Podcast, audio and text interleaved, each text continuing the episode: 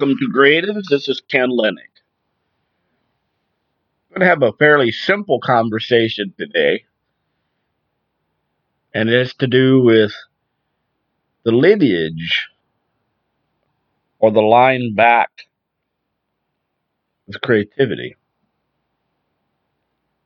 I've talked an awful lot about gaining your skill sets to do the things you do, but I'm sure a lot of you probably thinking, what skill sets? I don't know how to start. I don't know what to do. Now, we've talked an awful lot about the light that a creation is and how you as a person can react to a creative's work.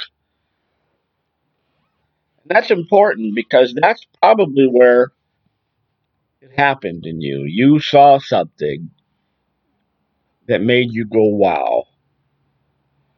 I can remember at the doll shows people coming up and taking the doll down that they liked. We would have 50 dolls displayed. And they would take one of the dolls and put it on the floor. This happened so many times. And they would just sit there and sit on the floor with the doll and just stare at it. There was clearly a connection between that creation and the person that was looking at the creation. And I thought that was really important.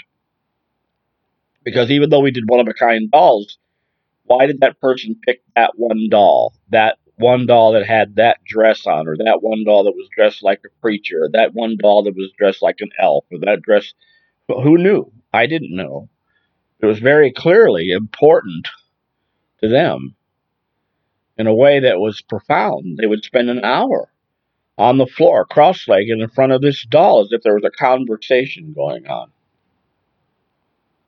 I would have liked to have been able to go back and see if that person became a doll maker after that experience, or whether or not they just loved the doll and that was just all there was to it. But I think you have to realize that every art form has a lineage. And the lineage is that somebody has made something like it for years and years and years and years the expression of dolls has been around probably as long as there have been human beings making images of humans out of straw. I can imagine that people working in stone sculptures don't often think about the fact that somebody was flint knapping early on and was able to create an arrowhead or a spear point and how that led them to creating a stone sculpture in the garden. Painting. Someone painted on a rock, an event, or just to say I was here. And that painting went from Rembrandt to Picasso.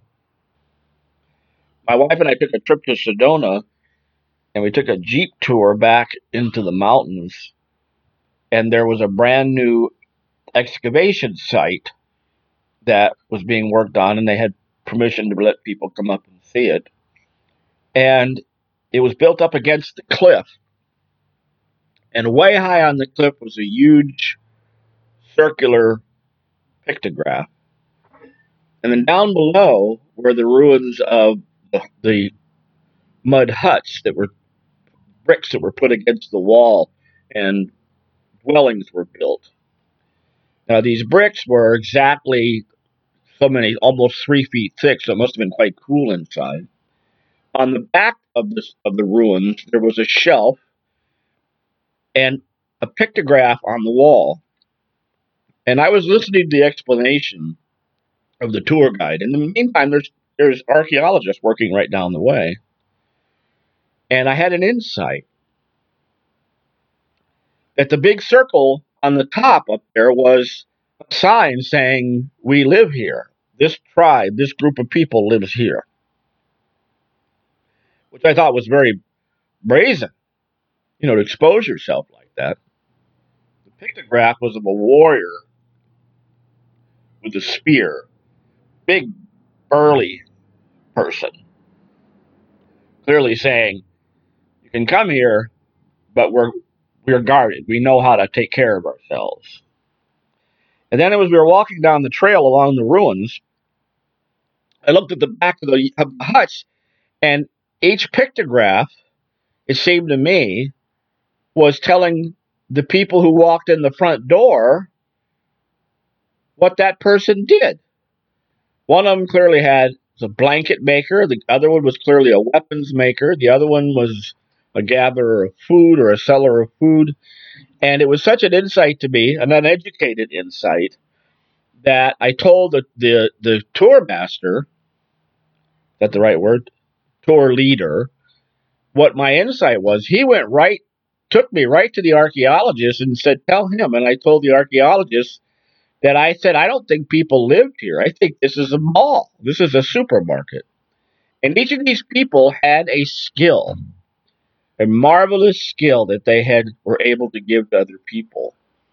And it was for a price, apparently. That I wasn't look we weren't looking at a dwelling, we were looking at a mall of craftsmen, of people with creative ability. Every one of those skills still exists today. It's important to understand that there is a lineage in humanity, and I suggest an importance that each of these lines, timelines, event lines that go through the history of humanity are meant to be there. And if you, as a person who calls himself not creative, comes across one of these expressions, that something magical might happen. You might become inspired to start learning the skill sets that it takes to do that, to do that thing that you were so impressed by, whether it's a sculptor or a painting or pottery or art in any way whatsoever. Is because there was a line that was meant to touch you. It was meant to find you. And I think that as everybody, actor, writer, playwright, painter, everybody, if they were to think and give a nod to the fact that someone or something inspired them on their road, on that journey to do the thing that they do, it might energize you, it might make you realize that you're part of a lineage. You're part of a legacy that's totally a part of humanity. And that part of the humanity is not understood very well. People write a lot of books about creativity. I haven't read one yet it speaks about the connection to the past and how that expression is absolutely human, absolutely inherent in our DNA. Some person decided to paint a rock. Some person knew how to flint knap. Some person figured out what to do with fire, that it melted metal and you could form things with it. You could some person did that. There's no real explanation what made those connections in that person. And then that, that person had to learn the skill sets to do it. You think the first person that made a flint arrowhead did a good job? I bet not. Took a long time, lots of years and years in practice to do it, and then they had to teach other people to do it. Now, were those other people that was that inspiring to them? I think so. It was something that they needed to do, something that moved them. They did it as well. So it's such an inherent part of being a human being and being creative. It is. Creativity is something that's to be human. That is what it is to be human, is to be creative.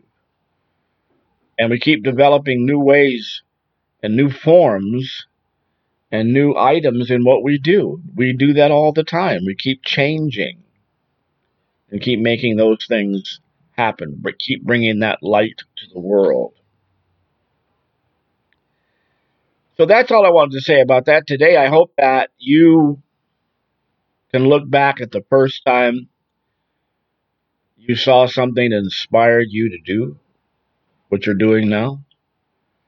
I hope that you know the person, know the piece, know the day and the time, even that your light got turned on to be a creative person. And I hope you give honor to that because that goes back, uh, who knows, millions of years. You hooked into that lineage, that line, that family of people who do those amazing things.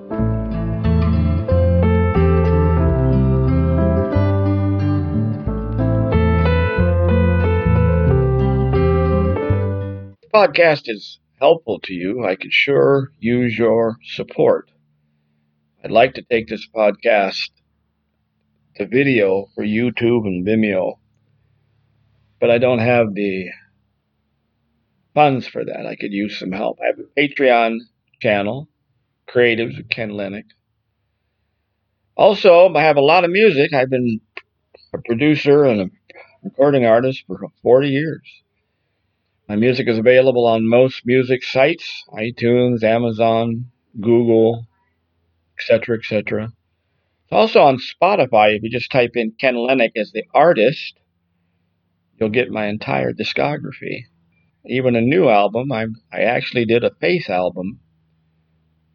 And that's an interesting story because I had had a conversation with God many, many years ago not a deal, but I was asking why my life was as difficult as it was because I was ill at the time. And I got back an interesting answer, and that answer was do an album for me. Now, I've been up and down in the Christian faith, and just recently I stepped away from being a church leader at a church for 12 years. But I did the album a, kind of a praise album and a faith album, but it's not your normal Christian album. It's really talking about our questions and our concerns and redemption and all the things that makes us human and why it really is important, at least for me, that God is there. Also, I have a lot of books. Uh, Barnes and Noble carries my ebooks. Type in Ken Lehnig. Uh, Amazon has three paperback books that I wrote when I was ill. If you're interested to see what Edgar Allan Poe was supposed to have been high all the time. When I was ill, I was on morphine for four years, and I wrote all three of these books with poetry and short stories while under the influence. So if you're curious to see what happens when a person's under the influence of morphine and still tries to write, that might be of interest to you. I have a great many other books on Smashwords, and most e-book retailers out there will have those books. So again, if you interested in music, go to Spotify, put my name in as an artist, and you can see all of my collections. If you just put a search in my name in Google, you'll find all of the things that I've written, all the things that I do. Uh, and I would appreciate your support. Thank you ahead of time.